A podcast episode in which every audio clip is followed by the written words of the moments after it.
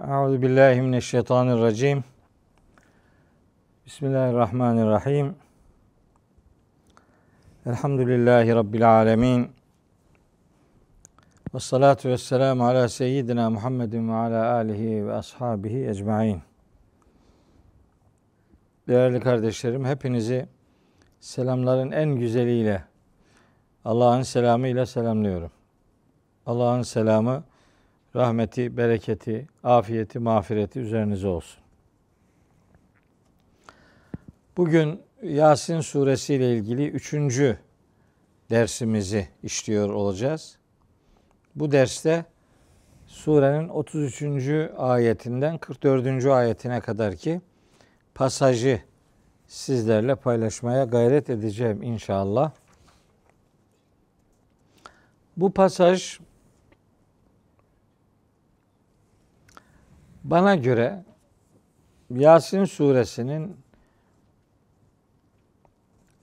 en derin mesaj incelikleri olan pasaj.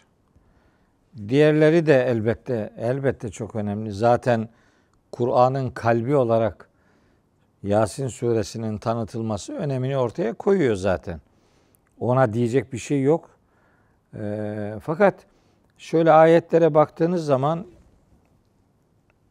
ilk 12 ayetlik pasajın Kur'an'ın indiriliş misyonu, peygamberimizin görevi, inkarcıların tutumu, işte onların şartlanmışlıkları, onlara yönelik tebliğin nasıl olması gerektiği, tebliğden kimlerin nasıl yararlanacağı e, ve ahiret inancı noktasında sorunu olanlara ahiret inancı ile alakalı bir bilinç kazandırılması amaç edinilmiş önemli konular yer almış 12 ayette.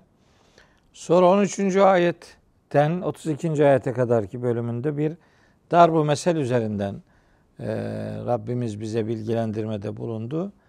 Ve o darbu meseli üç boyutuyla, yani üç aşamasıyla ele aldık. E, şehir halkı ile elçilerin diyalogları.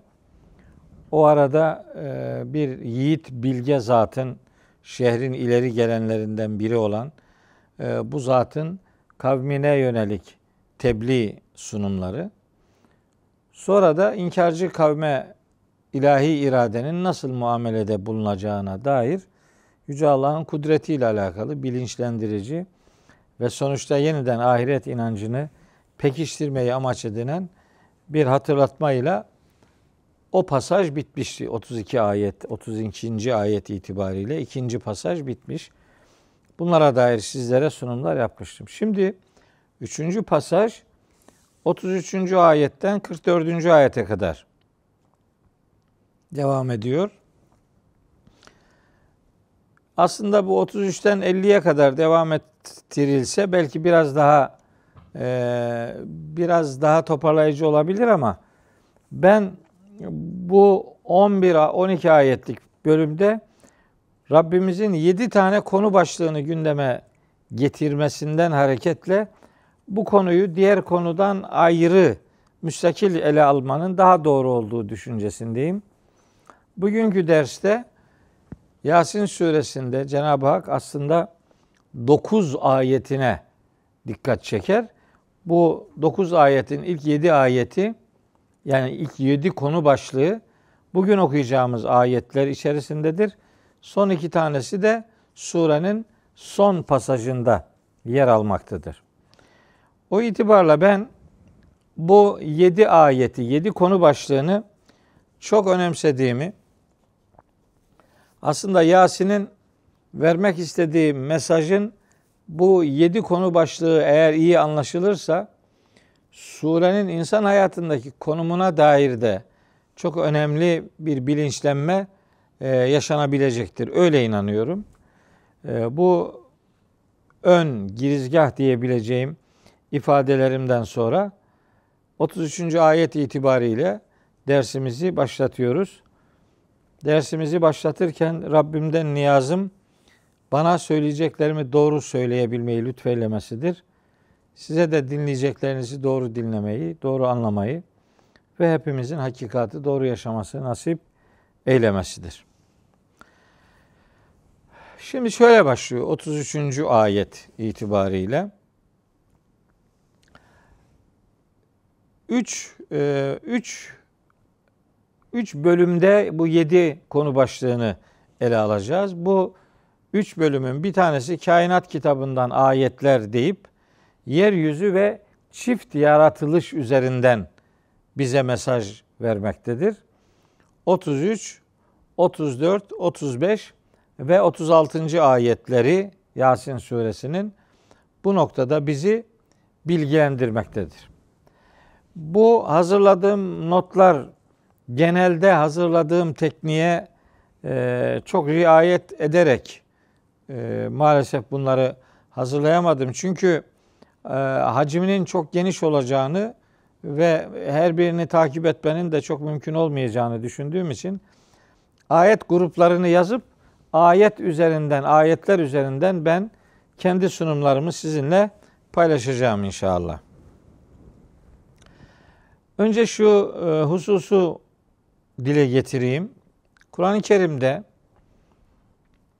ayet kelimesi tabi oldukça sık kullanılan kelimelerden biridir. Bu kelimenin çoğul kalıbı ayat o da oldukça yoğun kullanılan kelimelerden biridir. Biz tabi ayet denilince aklımıza hep Kur'an cümleciği getiriyoruz. Kur'an cümleci ayeti Kur'an cümleciğine eşitleyince e, Kur'an'da bu kelimenin, bu kavramın geçtiği ayetler çok güzel anlaşılamıyor. Eğer öyle bir anlam yüklüyorsak bu kavrama. Halbuki ayet kavramı Kur'an-ı Kerim'de standart anlamlı kavramlardan biri değildir. Bunda birden çok anlam içeriği vardır. Anlam derinliği vardır. Kapsamı oldukça geniştir. E, hatta ayet kavramından hareketle biz kitap kavramını da e, genelde alışıla gelenin ötesinde bir yere konuşlandırıyoruz. Şimdi ayet aslında ilahi bilgilendirme sisteminin bir parçası olması itibariyle e, Rabbimizin bütün peygamberlere ilettiği mesajların yer aldığı cümleciklerdir ayet. Yani Hz. Adem'den Hz. Muhammed'e kadar bütün peygamberlere indirilen, öğretilen, vahyedilen, hatta ikram edilen bilgiler e, tenzili ayet dediğimiz o kavramın içinde yer alır. Bunlar okunan ayetlerdir. Yani bütün peygamberi sistemlerin içerisinde yer alan bilgilendirmede merkezi değer vahiy ile eşitlenen ayet kavramıdır. Bunlara tenzili, indirilen, öğretilen, vahyedilen, hatta ikram edilen, nüzül kelimesinin bir anlamı da ikram etmektir. İkram edilen, Rabbimizin bize tenezzül ederek bilgi gönderdiği ayetlere tenzili ayet diyoruz. Bu ayetlerin oluşturduğu bütüne de tenzili kitap diyoruz. Fakat ayet bundan ibaret değildir. Bu ayetin bir de yaratılışla alakalı kısmı vardır ki bugünkü dersimizin konusu odur. Yaratılışla ilgili ayet ise Rabbimizin kainat kitabına yazdığı yaratılış kanunlarıdır. Biz bunlara tekvini ayetler diyoruz. Tekvini yaratmak, tekvini yaratmak demek.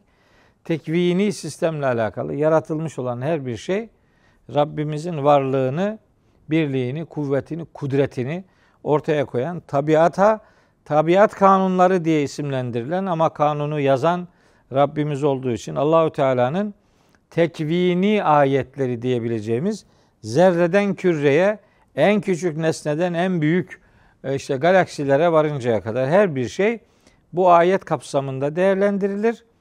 Bu ayetlerin oluşturduğu kitaba da tekvini kitap derler yaratılışla ilgili kitap. Belki tekvini kitabın bir alt başlığı olarak da düşünülebilecek. Ancak muhatap insan olması itibariyle bir üçüncü kitap gibi de değerlendirebileceğimiz bir de insan kitabı var. Ha, maddesiyle, manasıyla, bedeniyle, ruhuyla, cesediyle, psikolojisiyle, fıtratıyla, vicdanıyla, aklıyla, iradesiyle, e, yaşadığı tecrübelerle, birikimlerle insan da müstakil bir kitap gibi düşünülebilir. E, böyle bir üç kitapla yüz yüzeyiz. Üç kitapla yüz yüzeyiz. Bu üç kitabın da ayetleri vardır yani. İnsanın mesela ayetleri, el bir ayet, göz bir ayet, akıl bir ayet, kulak bir ayet, gönül bir ayet. Yani insanı insan yapan bu maddi unsurlarla manevi unsurlar birer ayet mesabesindedir. Bunu böyle yaklaşık ifade veya sloganik bir cümle olsun diye söylemiyorum. E, ayetlerden buna işaretler vardır. Hatta e, Fussilet suresi 53. ayette diyor ki Allahu Teala Senürihim ayatina fil afaki ve fi enfusihim. Onlara ufuklardaki ayetlerimizi de kendilerindeki ayetlerimizi de göstereceğiz. Demek ki insanoğlunda ayetler varmış. Fussilet 53. ayette geçiyor. Hatta e, Zariyat suresinin 20, 21, 22. ayetlerinde de benzer ifadeler var. Ve fil ardı ayatun lil mukinin. Kesin inanmak isteyenler için yeryüzünde nice ayetler vardır. Yeryüzünde ayetler vardır. Ayet sahibini işaret eden belirti, nişan demektir yani iz demektir. Sahibini, yaratanını işaret eden şey. Yeryüzünde bundan çok vardır diyor. Ve fi enfusikum kendi nefislerinizde de ayetler vardır. Efela tubsiruna neden bakıp ilgilenmiyorsunuz? Ve fis semai rizkukum gökte de rızkınız vardır. Ama ve ma tuadune size vaat edilen sıkıntılar da yukarıdan aşağıya gelebilir haberiniz olsun diye. Şimdi demek ki ayet ve kitap kavramını bu noktada yani bir hatırlatmam gerekiyor. Bunu hatırlatmadan ve ayetün lehumul ardul meytetu ayetine başlayamam yani. Bu ön bilgiyi vermek durumundayım. Hatta şunu da söylemeliyim. Ben tabi hatırlıyorum. Özellikle Kaf suresiyle Tarık suresini işlediğim derslerde Rabbimizin kainat kitabına nasıl göndermeler yaptığını ve hangi konu başlıklarıyla bizlere nasıl mesajlar ilettiğini o sureler özelinde de diğer sureler içeriğinde de sizlere aktarmıştım. Yani kainat kitabı bizim inceleme alanımızdır. Yani namaz kılmak nasıl ibadetse laboratuvar kurmak da öyle bir ibadettir yani. Yani ibadetler belli ritüellerden ibaret değildir. Yani insanın Kur'an-ı Kerim'in yönlendirdiği alanlarla ilgilenmesi de birer ibadet değeri taşır. İşte bu genel bilgi çerçevesinde 33. ayette Rabbimiz şöyle buyuruyor. Ve ayetün lehum el ardul meytetü. Estağfirullah. Onlar için ölü toprak bir ayettir. Şimdi ayet e, baştan üçe ayırdım. Ama Kur'an-ı Kerim'de ayet kelimelerinin ister ayet olarak tekil olsun, ister ayat olarak çoğul olsun. Kullanımlarına bakıldığında genel yaygın anlamı vahiy cümleciği olsa da bu kelimenin alamet anlamı veren örnek ayetleri vardır. İbret, ders anlamı veren ayet örnekleri vardır. Mucize manasını içeren örnekler vardır. Sembol, mesela Hz. Salih'e verilen o deve ile ilgili hâzihi nâkatullah leküm ayeten diyor. Bu işte Allah'ın yarattığı deve sizin için bir ayettir, semboldür yani. İtibar edeceksiniz, saygı duyacaksınız. Mesela ayet kelimesinin ilahi yasa anlamına gelen kullanımları vardır. Hatta ayet kelimesinin sıra dışı anlamlarından biri de risalettir yani. Risalet öğretilerine genel manada risalet grubuna ayet kelimesiyle gönderme yapıldığını buradan söyleyeyim. Sıra dışı gelebilir ama Bakara suresi 106. ayetle Enam suresi 124. ayeti bir de e, Zuhruf suresinin bir ayeti ki onun numarasını hemen söyleyeyim size. Zuhruf suresinin e, kaçıncı ayeti? 32. ayetini böyle bu üç ayeti bir arada okursanız ayet kelimesinde bir risalet anlamının bulunduğunu da rahatlıkla görebilirsiniz. Evet değerli kardeşlerim, ayet kavramı ile ilgili, ayetin Kur'an'da kullanıldığı anlam çeşitliliği ile ilgili bu hatırlatıcı bilgileri verdikten sonra şimdi 33. ayete başlayabiliriz. Bu kainat kitabından Rabbimizin sunduğu yedi konu başlığının birincisi. Ee, ifade şöyle başlıyor Estağfirullah. Ve ayetun lehumul ardul meytetu. Onlar için yani Mekkeli müşrikler için en önemli bir ayet ölü topraktır. Ve ayetün ayettir. Ay, ölü toprak bir ayettir. Demek ki ayet denince hep Kur'an cümleciğini anlamayacağız.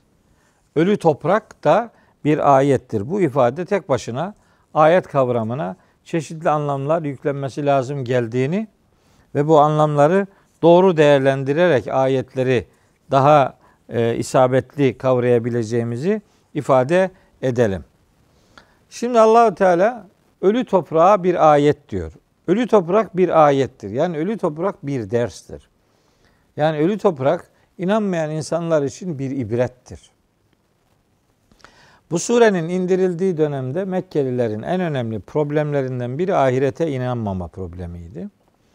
Allahu Teala o inancı sağlama noktasında işte bu yedi tane örneği verecek. Bunların her birinde ahiretteki diriltilmeyi kabul etmeye yarayacak mesajlar yer alır. Bu birinci sırada herkesin gözünün önünde her gün icabında gördüğü bir gerçekle diriltilmeye dikkat çekmek istiyor. Ölü toprak onlar için bir ayettir. Şimdi ölü deyince herkesin aklına insanın ölmesi geliyor. Hayır. Evet insanın ölmesi de ölümdür de ölü kavramı, ölüm kavramı ondan ibaret değildir. Yasin'le ilgili ilk dersi anlattığımda da söylemiştim. Bir takım rivayetlerdeki ölü ölü kelimelerinin aslında e, hep bedeni ölmüş insan anlamına gelmediğini ifade etmiştim. İşte onun örneklerinden biri de bu. Ölü toprak. Ölü toprak aslında bitkisiyle, e, mamülüyle ürün vermemiş toprağa ölü toprak diyor Allahu Teala. Onun o bitkisiz, verimsiz, yeşilliksiz e, görüntüsü ölü toprak diye anılmasına sebebiyet veriyor. Mesela içinde halk bulunmayan şehre de ölü şehir diyor mesela yani. Hatta işte ruhunun e, güzelliklerini örtmüş insanlara da işte o anlamda ölü diyor. Onların diriltilmesi için onlara Yasin okunması işte surenin 70. ayetinin ana mesajı olarak düşünülebilir. Şimdi ölü toprak onlar için bir ayettir, bir derstir, bir ibrettir. Nitekim ahyeynaha o ölü toprağı biz dirilttik, diriltiriz. Diriltiyoruz yani. Sistemimiz gereği dirilttik. Geçmiş zaman kalıbında gelse de sistem hakkında bildi, bilgi verdiği için onu diriltiriz diye tercüme edebiliriz. Onu diriltiyoruz biz. Ve ahracna minha habben. O topraktan hab, hububat, tane çıkarıyoruz. Ürün yani çıkarıyoruz. Feminhu yekulune. İnsanlar da o ürünlerden yiyorlar. Habben kelimesi çok önemli bir kelime. Tane, ürün anlamına geliyor. Ama bunun sevme anlamı var. Muhabbet kelimesi o kökten geliyor. Hatta e, en küçük zerre anlamına da geliyor. Tane, ürün, tohum anlamına da geliyor. Bu Allahu Teala'nın mahbub sıfatı da bu kökten geliyor. Ee, anlaşılıyor ki mahbub olan Allah'ın e, insanlara muhabbeti olmasaydı hab denen ürün yeryüzünden çıkartılmazdı yani. Yani hab denen ürünün bir muhabbet göstergesi olarak mahbub olan Allah'ın bize ikramıdır. Onun için habben kelimesinin bu ayette kullanılması son derece manidardır. Son derece güzel mesajlar içermektedir. Şimdi ayetin sonunda diyor ki feminhu yekulune o üründen yiyorlar, yerler insanlar. Ya yiyorlar veya yerler. Minhu o min edatı bir kısmı manası verir. Yani o ürünün hepsini yemesinler demek istiyor. Yani o üründen yiyecek başka canlılar da olabilir. Hani onların da payı ayrılmalıdır. Hatta o ürünü her eken yemesin. O ürünü ekemeyen insanlar var. Onlardan, onların da istifadesinden söz edildiği anlaşılır. O ürünün her tarafı yenmez. Kabuğu yenmez, sapı yenmez, çöpü yenmez. Onun bir kısmı yenir. Oradaki min edatı üç tane anlam boyutu kazandırır cümleye. Ondan yerler hep kendileri değil başkaları da başka canlılar da yerler ve onun her biri her tarafını değil bir kısmını yerler anlamı burada söz konusudur. Bu 33. ayet. 34. ayet yine ölü toprağın diriltilmesi ibret konusuna değiniyor. Diyor ki Rabbimiz ve cealna fiha biz o ölü toprakta var ettik. Kıldık, yaptık, şekillendirdik. Cennetin nice bahçeler. Cennet kelimesi, cennet kelimesini duyunca herkes ahiretteki cennet kastediliyor zannediyor. Hayır. Bu cennet Kur'an'da pek çok ayette bahçeler anlamına da geliyor. Zaten cennet bahçe demektir. Cennet bahçesi ifadesi yanlıştır yani. Zaten cennet bahçe demek yani. Ee, yeryüzünde nice bahçeler yarattık. Min nehilin ve anabin. Mesela hurmaların bahçeleri, üzümlerin bahçeleri ki üzümlerinkine bağ denir Türkçe'de. Hurma bahçeleri, uzun üzüm bağları o ölü toprakta var ettik. Ve feccerna fiha o bahçelerde fışkırttık. Minel uyuni. Nice su kaynaklarından o bahçelerde, o e, bağlarda e, fışkırttık, sular var, et, var ettik. Bu aynı zamanda o ölü toprağın bir başka diriltilme biçimidir yani. Yani onun içerisinde ölü topraktan e, meyve, ürüm elde edilmesi bir diriltilme biçimidir. Ama o ölü gibi duran topraktan e, bahçeler, yemyeşil bahçeler e, yaratılması o bahçelerin üzüm, hurma veya diğer meyvelerin kaynaklarını oluşturacak bir dönüşüm meydana getirilmesi de aslında ahiretteki diriltilmeye dolaylı olarak bir gönderme yapmaktadır suların o ölü topraktan çıkartılması da ölü topraktan canlılığı, hayatı temsil eden suyun çıkması da aslında öldükten sonra diriltilmeye bir göndermenin yapıldığını apaçık ortaya koyuyor. Bu 34. ayet. Peki bütün bu suların fışkırtılması, bağların, bahçelerin var edilmesinin amacı ne? Liyekülü insanlar yesinler diye. Min semerihi o bahçenin ürünlerinden ya da o arzın, toprağın ürünlerinden ya da Allah'ın yarattığı ürünlerden yesinler diye. Liyekülü min semerihi. Oradaki hu zamirinin birden çok görebileceği kelimeler var.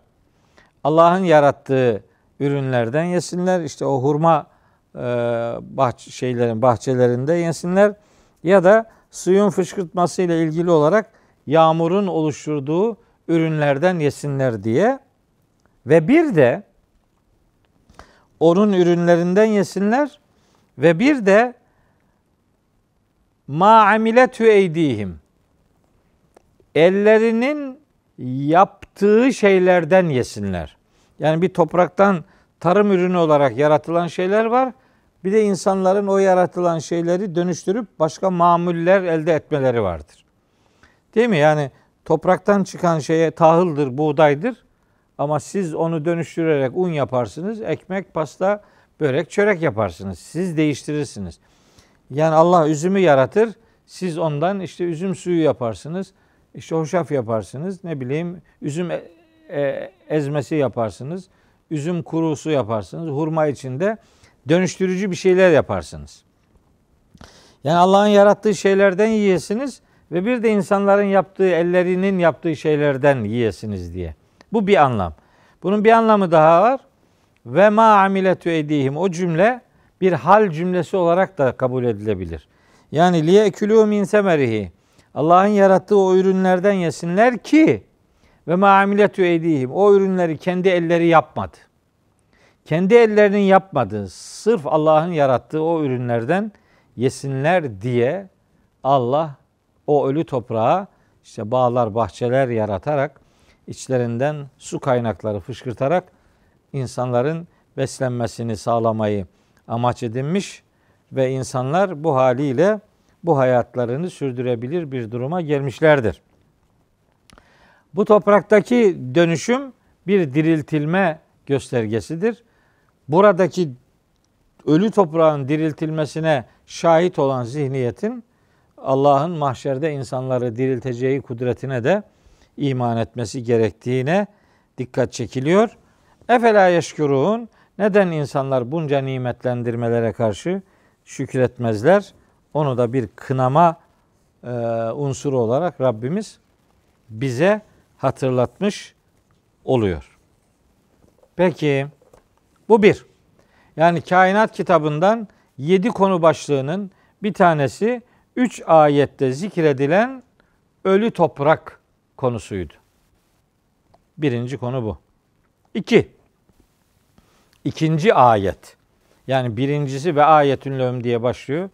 Ee, 37. ayette ve ayetün lehum bir daha gelecek. Efendim 40. ayette, 41. ayette ve ayetün lehum bir daha gelecek. Burada sayılan 7 madde de aslında ayettir yani. Kainat kitabından Rabbimiz ayetler sunuyor. İkinci ayet. Sübhane, şanı ne yücedir şu zatın ki her türlü eksiklikten münezzeh olan o zatın şanı ne yücedir ki ellezî halakal ezvâce küllaha bütün çiftleri o yaratmıştır. Mesela bütün çiftlerden kasıt ne? Mimma tüm bütül ardu toprağın bitirmekte olduğu şeylerden ve min enfusihim insan türünden ve mimma la ya'lemune ve yakında bilemeyecekleri nice şeylerden bütün çiftleri yaratan Allah'ın şanı ne kadar yücedir. Bir defa Zariyat suresi 49. ayetten biliyoruz ki Rabbimiz her şeyden çift yarattığını söylüyor. Ve min külli şeyin halakna zevceyn. Biz her şeyden iki çift yarattık diyor. Her şeyin bir çifti var, karşıtı var yani. Eşi eşi var yani. Eşiti demeyelim de eşi var.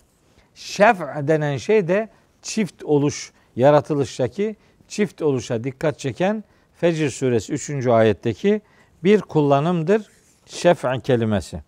Bu kelimenin çift anlamında başka kullanım örnekleri de var. Sadece ona bakarak e, o, o ayetlerin hani sıralamasını, hepsinin listesini vermek istemiyorum.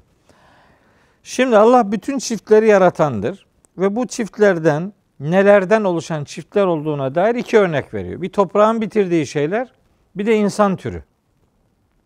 Toprağın bitirdiği şeylerdeki çiftten kasıt ne olabilir? İşte toprak, tohum olabilir. Toprak, su olabilir. Tohum, su olabilir. Hatta e, işte toprakta bitirilen o bitkilerin e, güneşle e, o hani fotosentez olayıyla ilişkisini kurduğunuz zaman toprak hava ilişkisini, toprak yağmur ilişkisini, toprak atmosfer ilişkisini filan kullanabilirsiniz. Bitkilerin sistemine Rabbimiz dikkat çekiyor. İnsanlarla ilgili olandan maksat nedir? İnsanlar ya erkektir ya dişidir. Bunda başka bir şey yok. Üçüncü bir tür yok insanda yani. Hani bazen işte çift cinsiyetli falan deniyor. Çift cinsiyetli değil yani. Onun bir cinsiyeti bir tık öndedir yani. Yani yüzde 51 ya kadındır ya erkektir. Yüzde 51 hangi tarafsa kalan yüzde 49'luk kısmın o yüzde 51'e doğru tedavi edilmesi için uğraşılabilir, uğraşılmalıdır. Böyle cinsiyet değiştirmeyi filan hiçbir şekilde doğru bulamayacağımızı bir vesileyle kardeşlerimize anlatmış olalım. Dünyanın e, eşi işte ahirettir. Güneşin eşi aydır. E, zulümatın karşıtı nurdur. Hakkın karşıtı batıldır. E, ruhun karşıtı işte cesettir. Meleğin karşıtı işte cindir. Ve yani her şeyin artının karşıtı eksidir. Doğunun karşıtı batıdır. Büyüğün karşıtı küçüktür her şeyin böyle bir çift oluşla alakalı bir bağlantısı vardır yani. Bir de ayetin sonunda diyor ki ve bin ma la henüz yani yakında bilemeyecekleri şeylerden. Şimdi bunu kesin olarak hiçbir şekilde bilemeyecekleri diye tercüme ediyorlar. Hayır. Yani cümle öyle değil. E, mutlaka hiçbir şekilde bilinemeyecek manası kastedilseydi bu ve mimma la ya'lemune olmazdı. Ve mimma len ya'lemu veya veya ve mimma la yestati'unel ilme gibi böyle bir şey diyecekti yani. Bir şeyin imkansızlık manasını vermesi için onun özel kullanımları var. Buradaki kullanım onlardan biri değildir. Nedir? İnsanlar her neyi ne kadar bilirlerse bilsinler, onların mutlaka bilemedikleri vardır. Bu ayet aslında ona dikkat çekiyor. Fakat biz Dün bilemediğimizi bugün bilebiliriz. Bugün bildiğimize göre yarın daha çok şey bilebiliriz. Asla bilinemezlikle bu işi tarif etmek, sınırlandırmak doğru değil. Neml suresinin 92. ayetinde diyor ki Allahu Teala ve kul elhamdülillahi seyuriküm ayatihi fetarifunaha. 93. ayet Neml suresi. De ki hamd Allah'adır. O bütün ayetlerini size gösterecektir. Siz de onları tanıyacaksınız diyor. Demek ki bizim ayetlerle ilgili okumalarımız devam edecek. Yani laboratuvarlarımız açık olacak. Yani habire cami açmakla övünmeyeceğiz. Laboratuvar kurmakla övüneceğiz yani mesela. Yani bu bizim hayatımızı kainat kitabıyla dini öğretilerimizi buluşturma mecburiyetimiz var. Ya bir ülkenin camisinden daha fazla laboratuvarının olması lazım ki yani yani cami yoksa sokakta kılabilirsin. E, yeryüzü bana mescit kılındı diyor Allah'ın peygamberi sallallahu aleyhi ve sellem. E, yani bu cami olmasın demek istemiyorum. Fakat cami kadar başka işlerimiz de var bizim. Yani bakın bunları inceleyecek laboratuvarlar da bizden bekleniyor.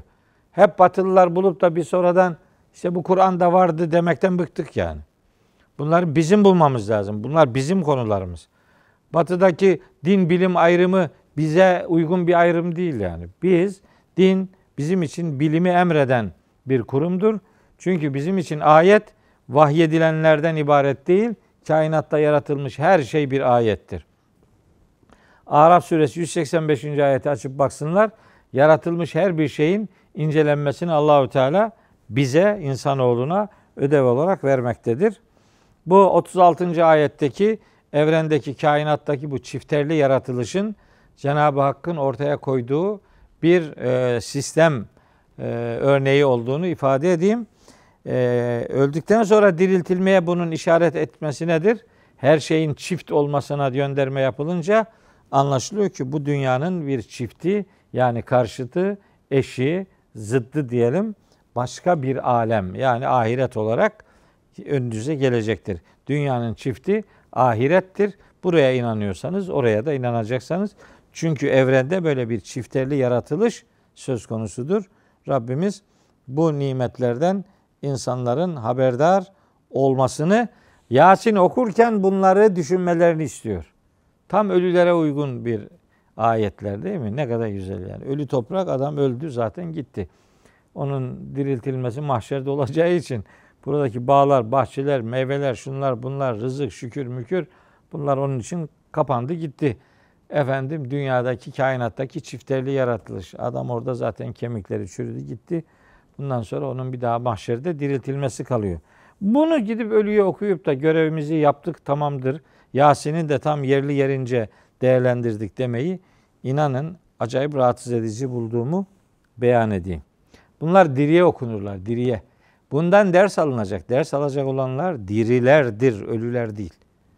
Ölüler vaktinde ders almışlarsa yolculuklarını ona göre rahat sürdürürler. Burada bu ayetlerin dedikleriyle ilgilenmeyenlere burada naklen hatim yayını yapsan da hiçbir faydası olmaz. Onu söyleyeyim. Şimdi kainat kitabından ikinci grup ayet. İlk grup ayette iki örnek vardı. Ölü toprak ve yaratılıştaki çifterlilik. İkinci grup ayette dört tane hususa dikkat çekiyor. 37 ila 40. ayetler.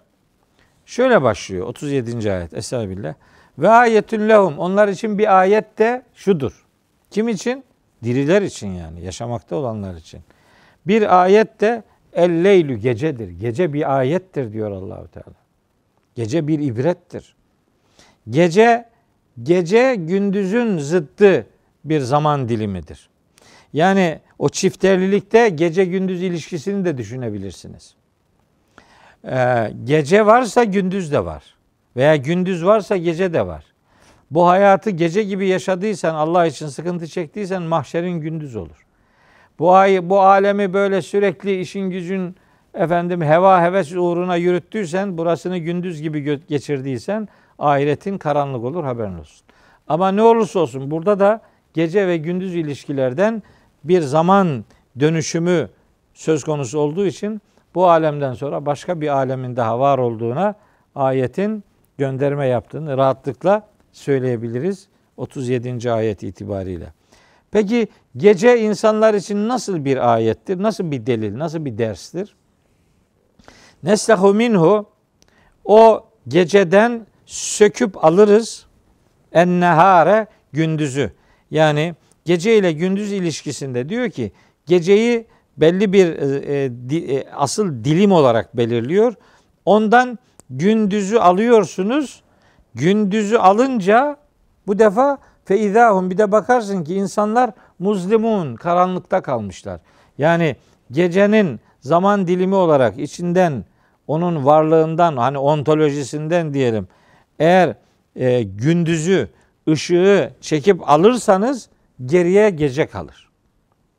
Burada gece ve gündüz ilişkisine dikkat çekilerek bir dönüşümün yaşandığı bilgisi veriliyor. Yani gündüz hep gündüz olmuyor. Hep gece de olmuyor. Şeyde diyor ki e, Cenab-ı Hak Kasas suresinde Kul ereytüm in cealallahu aleykümül leyle sermeden ila yevmil kıyameti. De ki Allah size geceyi sürekli kılsaydı kıyamet gününe kadar men ilahun gayrullahi ye'tiküm bıdıya. Allah'tan öte hangi bir ilah size ışık getirebilirdi? Efela tesmaune neden hakikatleri işitmiyorsunuz? Kul ereytüm in cealallahu aleykümün nehara sermeden ila yevmil kıyameti. Men ilahun gayrullahi ye'tiküm bileylin teskününe fih. Eğer Allah üzerinize gündüzü sürekli devamlı kılsaydı kıyamet gününe kadar Allah'ın dışında hangi bir ilah size geceyi getirebilirdi ki içinde dinlenmeniz, huzur, sükun bulmanız mümkün olsun. Efela tubsirune. Neden gerçeğe göz e, göz atmıyorsunuz? Neden gerçeği görmüyorsunuz? Kasas suresi 71 72. ayetler. Anlaşılıyor ki burada bir değişime, bir dönüşüme özellikle Rabbimiz gönderme yapıyor. Mesela yükevvirul leyle alen nehari ve yükevvirun nehar alel leyli. Geceyi gündüzün üzerine doluyor, gündüzü gecenin, gecenin üzerine doluyor ayeti var. Ee, Zümer suresinde. Lokman suresinde var, başka surelerde de var. Yülicül leyle fin nehari ve yülicül nehara fil leyli. Gecenin içinden gündüzü, gündüzün içinden geceyi e, işte almak ya da bunların birbirini dolaması, birbirine birbirini bürümesi gibi ifadeler. Bir de yuşi fiiliyle gelir şeyde Araf suresinde. Bunlar sanki şöyle bir şey. E, daha çok yuvarlak nesnelerde görülebilecek bir şey. Hani yükevviru fiilini kullanıyoruz Zümer suresi 5. ayette. Yükevviru yani küre, küre kelimesi Türkçede de kullanıyoruz. Küre yani. Dünya için küre o şekline küre diyoruz. Küre aynı zamanda Arapçada top demektir. Top, yuvarlak. Yükevviru da böyle yuvarlak şeylerin birbirini e, bürümesi. Şimdi güneşin hareketleriyle veya ışığın hareketleri e, varlığıyla veya gece gündüz ilişkisinde geceyi gece biterken yani bir tarafı eksilirken ancak yuvarlak nesnelerde olan bir şeydir ki öbür taraf artar. Veya bir taraf artarken öbür taraf eksilir. Yani bu neslahu kelimesi tek başına bile dünyanın aslında yuvarlaklığına dair dolaylı bir işaret olarak görülebilir. Fakat ayetteki asıl mesaj meselenin böyle coğrafik inceliklerine vurgu yapmaktan öte gece gündüz ilişkisinde gecenin gündüzle veya gündüzün geceyle takip edileceğine dikkat çekip mahşerdeki diriltilmeyi inkar edenlerin bu tavırlarından vazgeçmelerini sağlayıcı bir bilinç ortaya koymak asıl hedeftir. Onu size ifade etmiş olayım. Evet. Sonra e, diğer şey kaçıncı ayet? 38. ayet. Kainat kitabından ayetler, ibretler, dersler, konu başlıkları. Ve şemsü güneş. Güneş de bir ayettir diyor Allahu Teala. Yani bu ayet şu demektir. Ve ayetün lehum eşşemsü yani. Onlar için bir ayet de, bir delil de, bir ders de güneştir. Nasıl bir derstir bu? Tecri akar güneş. cereyan, akım e, o bu kökten geliyor yani. Tecri akar güneş li müstakarrin laha kendisi için belirlenmiş bir istikrara doğru akar. Bu müstakar kelimesi enteresandır. Ee, müstakar Arapçada ismi zaman, ismi mekan, mimli mastar diye bir kalıp var. O kalıbın bir kelimesidir. Bu müstakar hem istikrar bulma yeri anlamına gelebilir, hem istikrar bulma zamanı anlamına gelebilir, hem istikrar için devamlılık anlamına gelebilir, hem istikrarı sağlamak anlamındaki bir faaliyeti içerebilir. Hazreti Peygamber bunun izahında e, müstakar ruha tahtel arşi demiştir. Yani e, güneşin müstakarrı arşın altıdır yer olarak. Arşın ne olduğunu bilmiyoruz. Veya müstakar ruha e, yevmil kıyameti. Onun istikrar bulacağı zaman kıyamet gününe kadardır. Böyle rivayetler var. Peygamberimize nispet edilen. Hatta İbn Mesud ve şemsu tecri li müstakarrin lehayı ve şemsu tecri la müstakarra leha diye e, anlamıştır. Yani güneş hiç istikrar yani durmadan sürekli hareket eder. Peki yani bu dört anlamın dördü de beşi de doğrudur. Bunların biri diğerine göre daha doğrudur diyecek halimiz yok. Beşi de doğrudur. Fakat şimdi güneş gider ne demek? Şimdi biz eskiden e, yani biz diyelim demeyelim de yani ecdadımız, geçen nesiller güneşin hareketi denince tabii onlar güneşin sabah doğudan doğması, batıdan batmasını anlıyorlardı. Tıpkı ay gibi. Fakat sonraki dönemlerde e, dünyaya göre güneşin aslında hareket etmediği, dünyanın kendi etrafında dönerek gece gündüzü, güneşin etrafında dönerek de mevsimleri e, oluşturduğu biliniyor. Bu kesin yani. Peki dünyaya göre güneş gitmiyorsa eğer bu ayet güneşin gittiğini söylüyor. Tecri güneş gidiyor. Yani burada bir Kur'an'la bilimin kavgasına mı e, değiniliyor acaba diye bir merak akla gelebilir. Hayır böyle bir şey yok.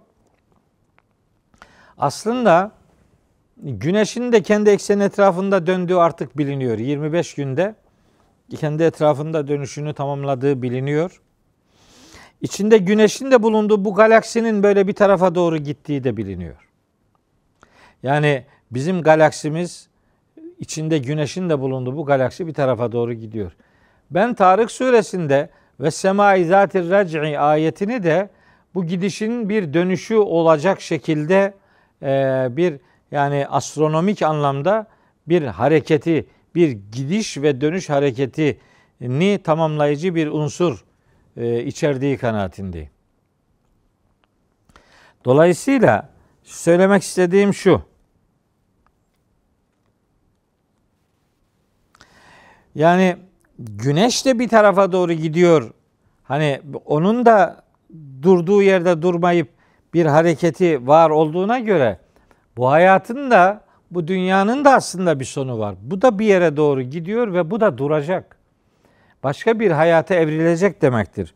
Yani yeni bir hayat yaşanacak ve o yeni hayatın yaşama, yaşanacağı gerçeğine e, Yasin suresinde Rabbimiz güneş üzerinden bir göndermede bulunuyor ahirete iman etmeyen adamlara ahiret bilinci verme noktasında. Evet.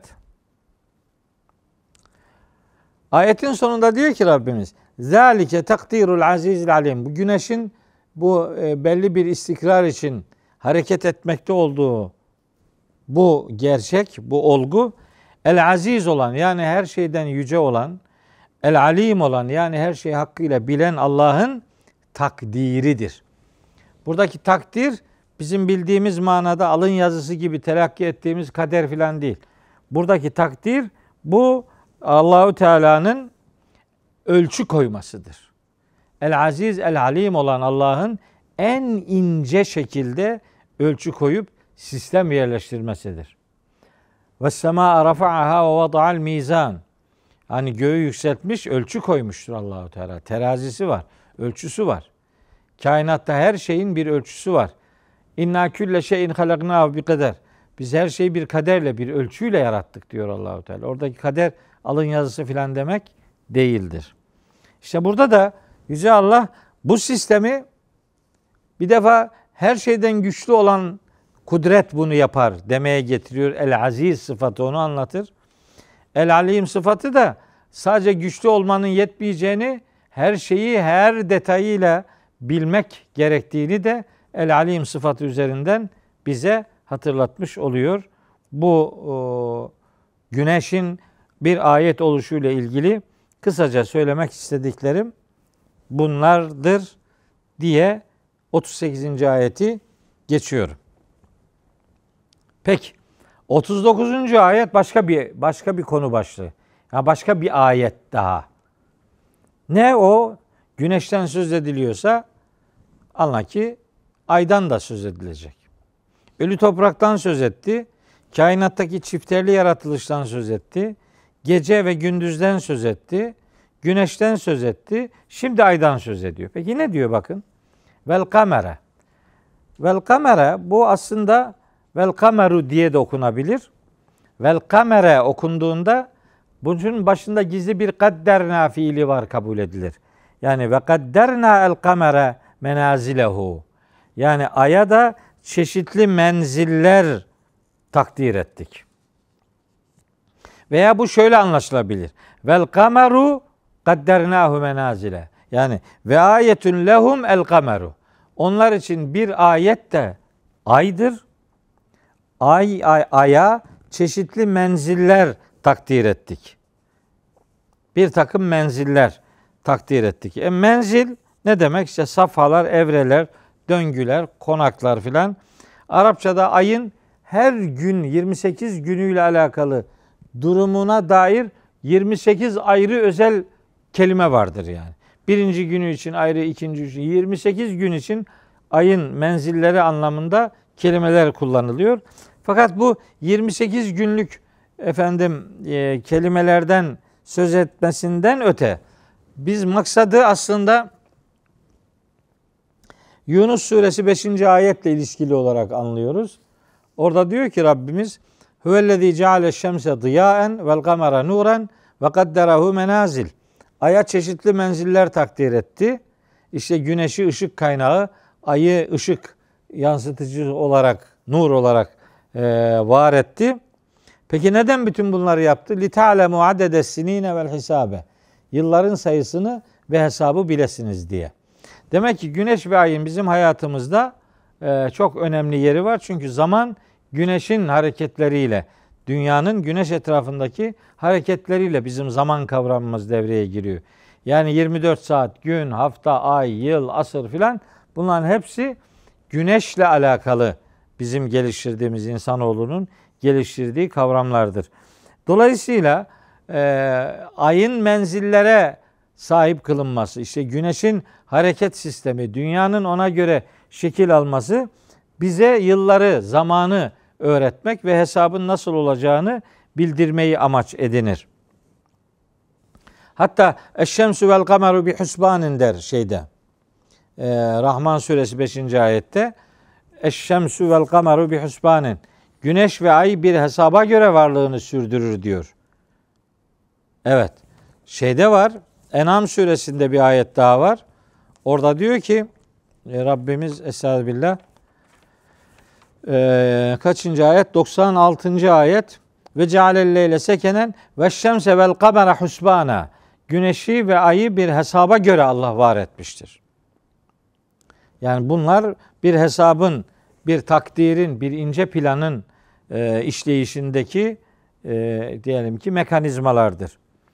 Aya menziller takdir etti. Şimdi bu, bu ayen halleri var, menzilleri var. Hani dol, hilal, ilk dördün, dolunay, son dördün tekrar hilal.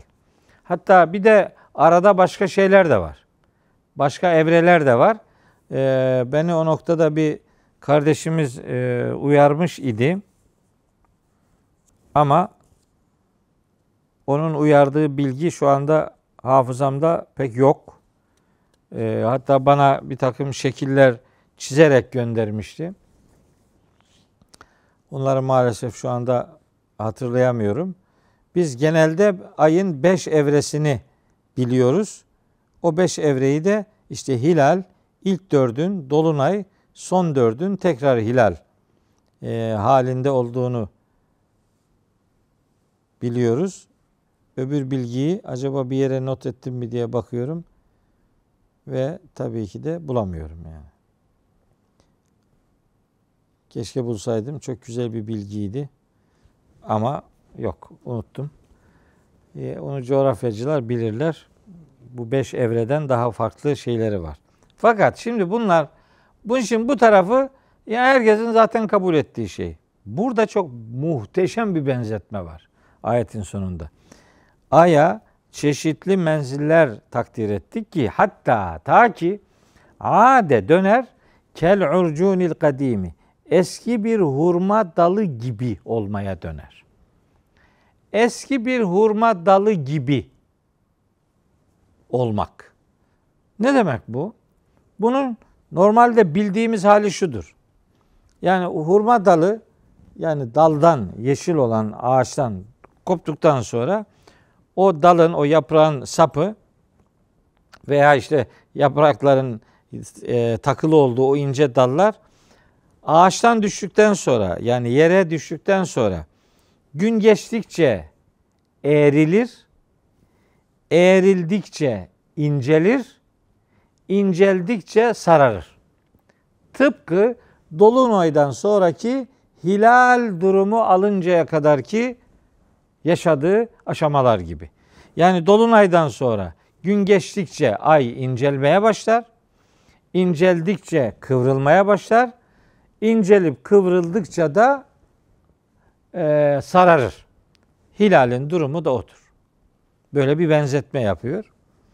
Hatta yine son astronomik e, araştırmalarda ayın hareketlerinin e, yani 28 günlük hareket sistemindeki takip ettiği rota ayının böyle çizelgesini yaptılar. Bunu böyle internetten araştırıp bulabilirsiniz. Orada da böyle bir hurma dalı görüntüsü var.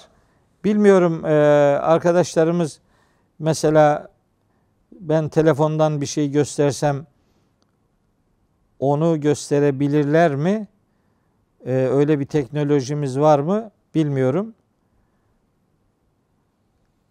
Hani diyelim ki yok. Fakat internetten bakmalarını tavsiye ederim. Ayın öyle bir e, çok muhteşem bir görüntüsü var.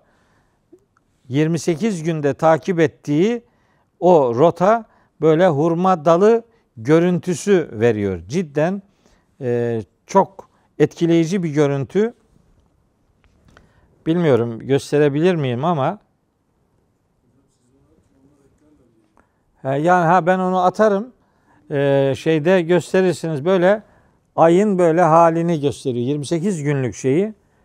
Ee, eğer görebilirseniz muhteşem bir görüntü. Aynen kıvrılmış hurma dalı e, o, o sapın görüntüsü neyse 28 günde ayın e, şeyi aynı böyle yani.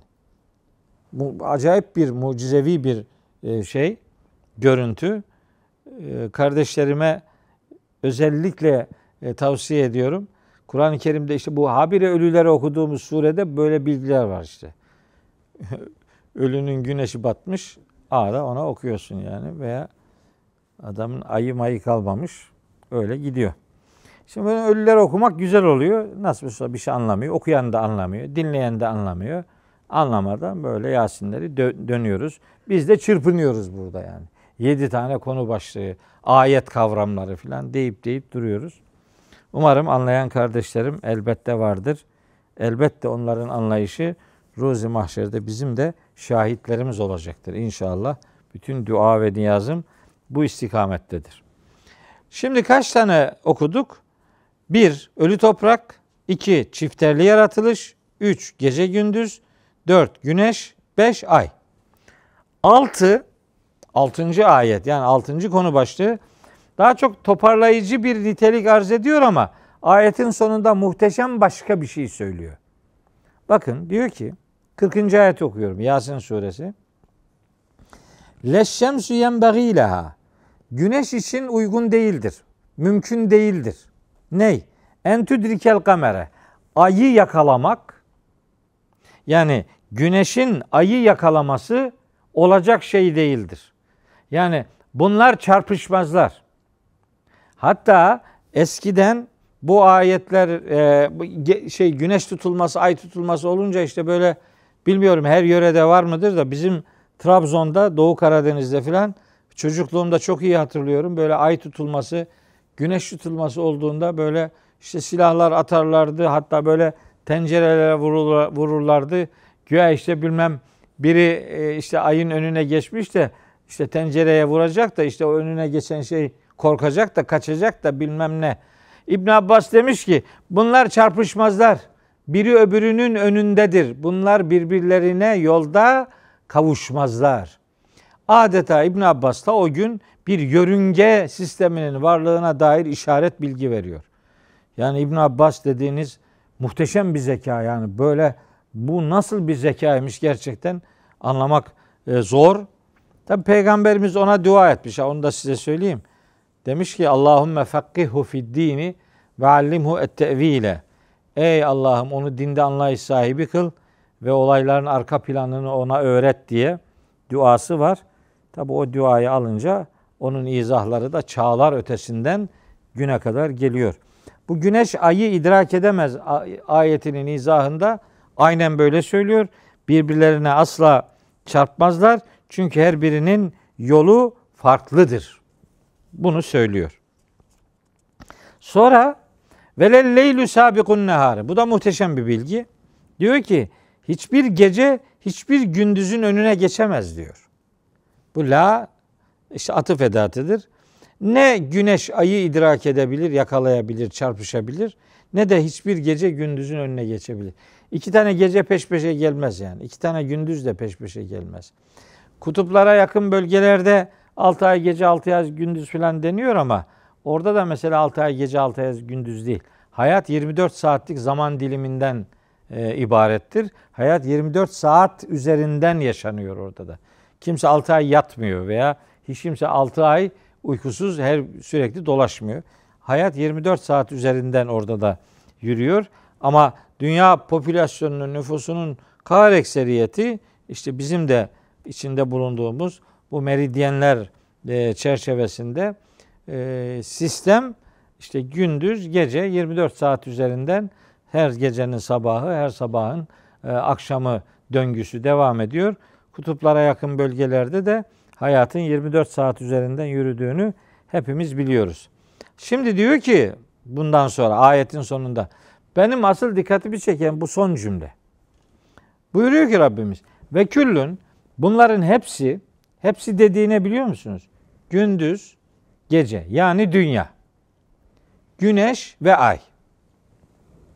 Bu üçü. Bir yıldız, iki gezegen. Bunlar her biri, hepsi fi felekin bir yörüngede yesbahune yüzerler, yüzüyorlar. Yesbahune yüzmek demek. Hatta işte iyi yüzücülere sebbah derler yani çok iyi yüzen anlamında. Yüzücü, sebbah. Sebbah. Fakat ilginçtir. Ya bu yıldız ve gezegenlerin yüzmesi tabi uzaydaki hareketleriyle alakalıdır. Yani yüzmek daha çok suyun içindeki e, hareketle alakalı bir kavramdır ama uzaydaki gezegenlerin sistematik hareketine de Kur'an-ı Kerim hem bu ayette hem e, Enbiya suresinde yüzme ifadesini kullanıyor. Enbiya suresindeki ayet numarasını da söyleyeyim. Enbiya 33. Zaten bu 33. ayet, Enbiya 33. ayette de gece, gündüz, güneş ve ay dörtlüsüne işaret ediyor ki gece gündüz dünya ile alakalı olduğu için bunu bir dünya sayabiliriz. Güneş ve ay küllün fi felekin yesbahun her biri bir felekte yüzüyorlar. Burada ilginç olan bunların yüzüyor oluşunun söylenmesi de değildir bence. Mesela yesbahune fiilinin yerine başka bir kelime kullanılabilirdi. Mesela yecri kelimesi kullanılabilirdi. Hareket etme, yeteharrekü kelimesi kullanılabilirdi. Ne bileyim e, yemdığı kelimesi kullanılabilirdi. Yani gidiyor filan diye. E, ama yesbahune kelimesini kullanıyor. Yüzme ile ilişkili olarak. İlginçtir. Bu kelime, bu yesbahune kelimesi ile tesbih kelimesi aynı kökten geliyor. Yesbahune tesbih ikisinin de kökü S, B, H. Sin, B, H harfi. Tesbih bizim için bütün mahlukat için e, aslında kodlandığı sistemin adıdır. Yedi kat gök, yeryüzü içindeki her şey Allah'ı tesbih eder. Hiçbir şey yoktur ki Allah'ı hamd ile tesbih ediyor olmasın. İsra suresi 44. ayette. Başka ayetlerde de var. Bu tesbihe dikkat çekiyor. Her şey tesbih ediyor. Aslında bu ayetin sonundaki yesbahune fiili de güneşin, ayın ve dünyanın yani bu üçünün şahsında diğer bütün gezegenlerin de hareket sisteminin aslında onların tesbihi olduğuna dikkat çekmektedir. Yani güneşin hareketi onun tesbihidir. Ayın hareketi biliyorsunuz ay kendi ekseni etrafında dönmez ama dünyanın etrafında döner. Dünya ile beraber ay ikilisi aynı zamanda güneşin etrafında döner. Hatta Şems suresinde güneşin tilavet edilmesinden söz edilir ki güneşi tilavet etmekte olan şey aydır der. Ay güneşi nasıl tilavet eder? Ay güneşin yörüngesinde dolaşır. O yörüngeyi takip eder. Tilavet etmek yörüngesinde dolaşmak, izini sürmek, takip etmek demektir.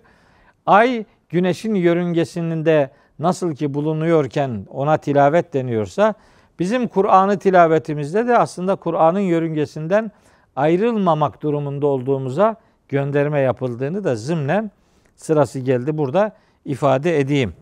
Ay nasıl ki ışığını güneşten alıyor, önce kendisi aydınlanıyor, sonra ışığı yansıtıyorsa bizim de Kur'an'ı tilavet ederken ışığımızı Kur'an'dan almak, önce kendimiz aydınlanmak, sonra da başkalarını aydınlatmakla yükümlü olduğumuzu bu vesileyle ifade etmiş olayım. İşte bu yedinci ayet, şey altıncı ayet, altıncı konu başlığı. Bugün okuduğum ayetler grubunda altı tanesini böylece ifade ettik. Ölü toprak, çifteli yaratılış, gece, güneş, ay ve gece güneşle ayın, gece ile gündüzün sistemi ve her birinin belli bir yörüngede yüzüyor olması, onların yüzmesini ifade eden fiilin tesbihle aynı kökten geldiğini de bu vesileyle hatırlatmış olayım. Bugün itibariyle sizlere hatırlatacağım kainat kitabından üçüncü ayet, üçüncü konu başlığı ise gemiler, binekler ve ilahi gücün erişilmezliği. Yani binekler, gemiler yani. Ne diyor? 41 ila 44. ayetlerde bunlara dair bilgi veriyor. Şimdi o ayetleri anlamaya, okumaya çalışalım. Bakınız. Buyuruyor ki 41. ayette Rabbimiz. Ve ayetün lehum. Onlar için bir ayet de şudur. Bakın 33. ayette ve ayetün demişti. 37. ayette yine ve ayetün dedi. Sonunda 41. ayette bir daha ve ayetün diyor. Yani 7 tane ayet, 7 tane konu başlığı. Bu 7 konu başlığının yedincisi onlar için bir ayette şudur. Neymiş? Enna hamelna zürriyetehu. Onların nesillerini bizim taşımış olmamız. Zürriyetlerini taşımış olmamız. Nerede taşımış zürriyetler Allahu Teala? Fil fulkil meşhuni. Dolu bir gemide. Şimdi bu dolu gemiden maksat nedir? Dolu gemiden maksat eğer Hazreti Nuh'un gemisi ise o zaman buradaki zürriyet kelimesine nesil, torun, gelecek insanlar de anlamı değil de daha çok cet, ata, soy anlamı vermek gerekecek. Ben kastın bu olmadığı kanaatindeyim. Nitekim e, bu ayette dolu gemi ifadesi kullanıldığında eğer maksat Hazreti Nuh'un gemisi olsaydı ona bir gönderme olurdu burada. Hiç gönderme yok. Dolu gemi her bir dolu gemi demektir bu. İnsan neslinin sularda taşınması. Yani buradaki asıl kıymet gemide değil, suyun kaldırma kuvvetindedir yani. Suyun kaldırma kuvveti yedinci ayettir. Diyor ki Rabbimiz bakın o dolu gemide onların neslini taşımamız bizim kudret delillerimizden biridir. Gemi gemi tek başına geminin icat edilmiş olması çok bir anlam ifade etmez. Suyun kaldırma kuvveti yoksa gemi hiçbir işe yaramaz. Demek ki burada asıl dikkat edilecek ayet başlığı suyun kaldırma kuvvetidir. İşte gemiler, binekler diyoruz ama mesele su üzerinden yürüyor. Bazı alimler buradaki el fulkil meşhun yani o dolu gemiden maksadın insanın ana rahmi olduğunu da söylüyorlar ki bu da hiç yabana atılır bir görüş değildir. Ben bu görüşü de son derece ufuk açıcı bulduğumu beyan edeyim. Ee, ana rahmi, insanların nesillerini ana rahminde taşımamız da Allah'ın kudret işaretlerinden biridir. Nitekim ve halakna lehum min mislihi ma yerkebun. O binek türünden yani gemiler üzerinden denizlerdeki, sulardaki, okyanuslardaki gemiler üzerinden yapılan taşıt, taşınmaya ve yük taşımacılığına veyahut da seyahate dair Allahu Teala diyor ki o dolu gemi türünden benzer başka şeyler de insanların binecekleri şeyler olarak yarattık. O da bizim kudret işaretlerimizdendir. Yani başka binekler de yarattık. O başka binekler çok e, nihayet kapsamı geniş bir ifade. Siz şimdi bu e, başka binekler, gemi türü başka binekler dediğinde e, diyelim ki işte e, uçak yolculuklarını, helikopterleri, ne bileyim hatta denizaltıları veya işte uzay yolculuğu yapan diyelim ki o e, uzay araçlarını vesaire ya onları bile düşünebilirsiniz. Nihayet insanlar en çok icat edebilirler. Yoktan var edemezler. Yoktan var edici olan kudret Allahu Teala'dır. Onun yarattığı sistemin içerisinden çeşitli unsurlar bir araya getirilerek bazı buluşlar gerçekleştirilebilir ama bunların her birinin asıl arka planında olan güç Rabbimizin kendi kuvvetidir, kendi gücüdür, kendi kudretidir. İşte yedinci konu başlığı bu taşımacılık noktasında gemiler, binekler ve Allahu Teala'nın eşsiz erişilmez kuvvetidir, kudretidir. Meseleyi ana rahmi olarak düşünürseniz 41. ayet başka bir şey söyler, 42. ayet başka bir şey söyler.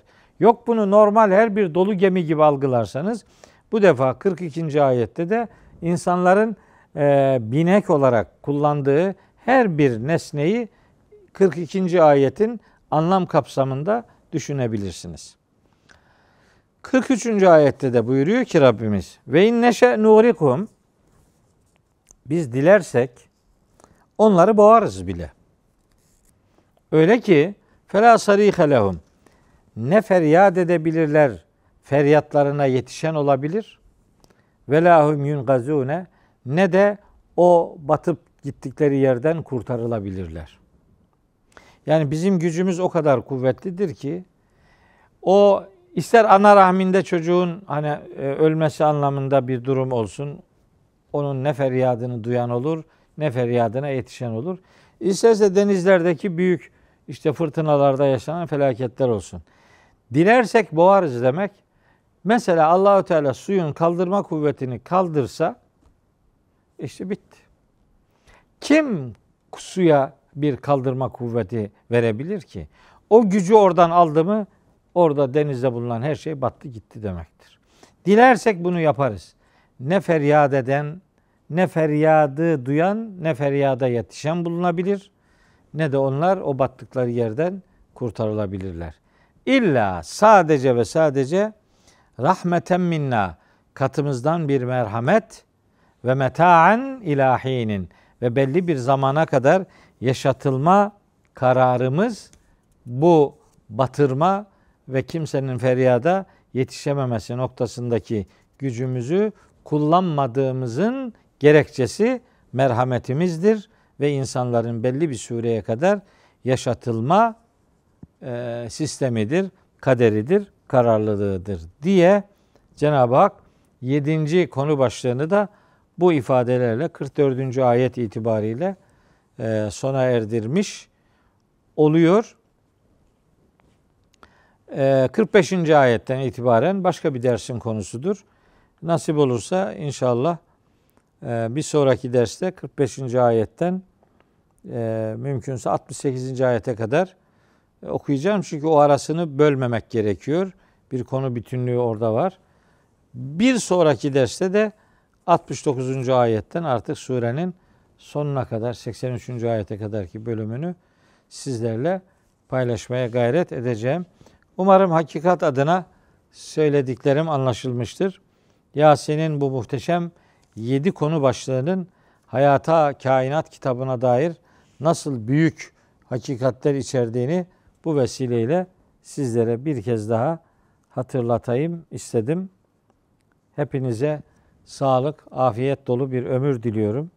Allahu Teala Yasin'i dirilere okumada bizleri muvaffak kılsın. Bu özellikle bu yedi konu başlığı hakkında kafa yorup ilahi kuvvet ve kudretin ne kadar yüce olduğunu idrakte hepimizi gayretli kılsın diye dua ediyorum. Bu vesileyle geçmişlerimize de rahmet diliyorum. Allahu Teala hepinizin hepimizin yar ve yardımcısı olsun. Rabbim elinizi ve yüreğinizi ebediyen bırakmasın. Allah'a emanet olunuz.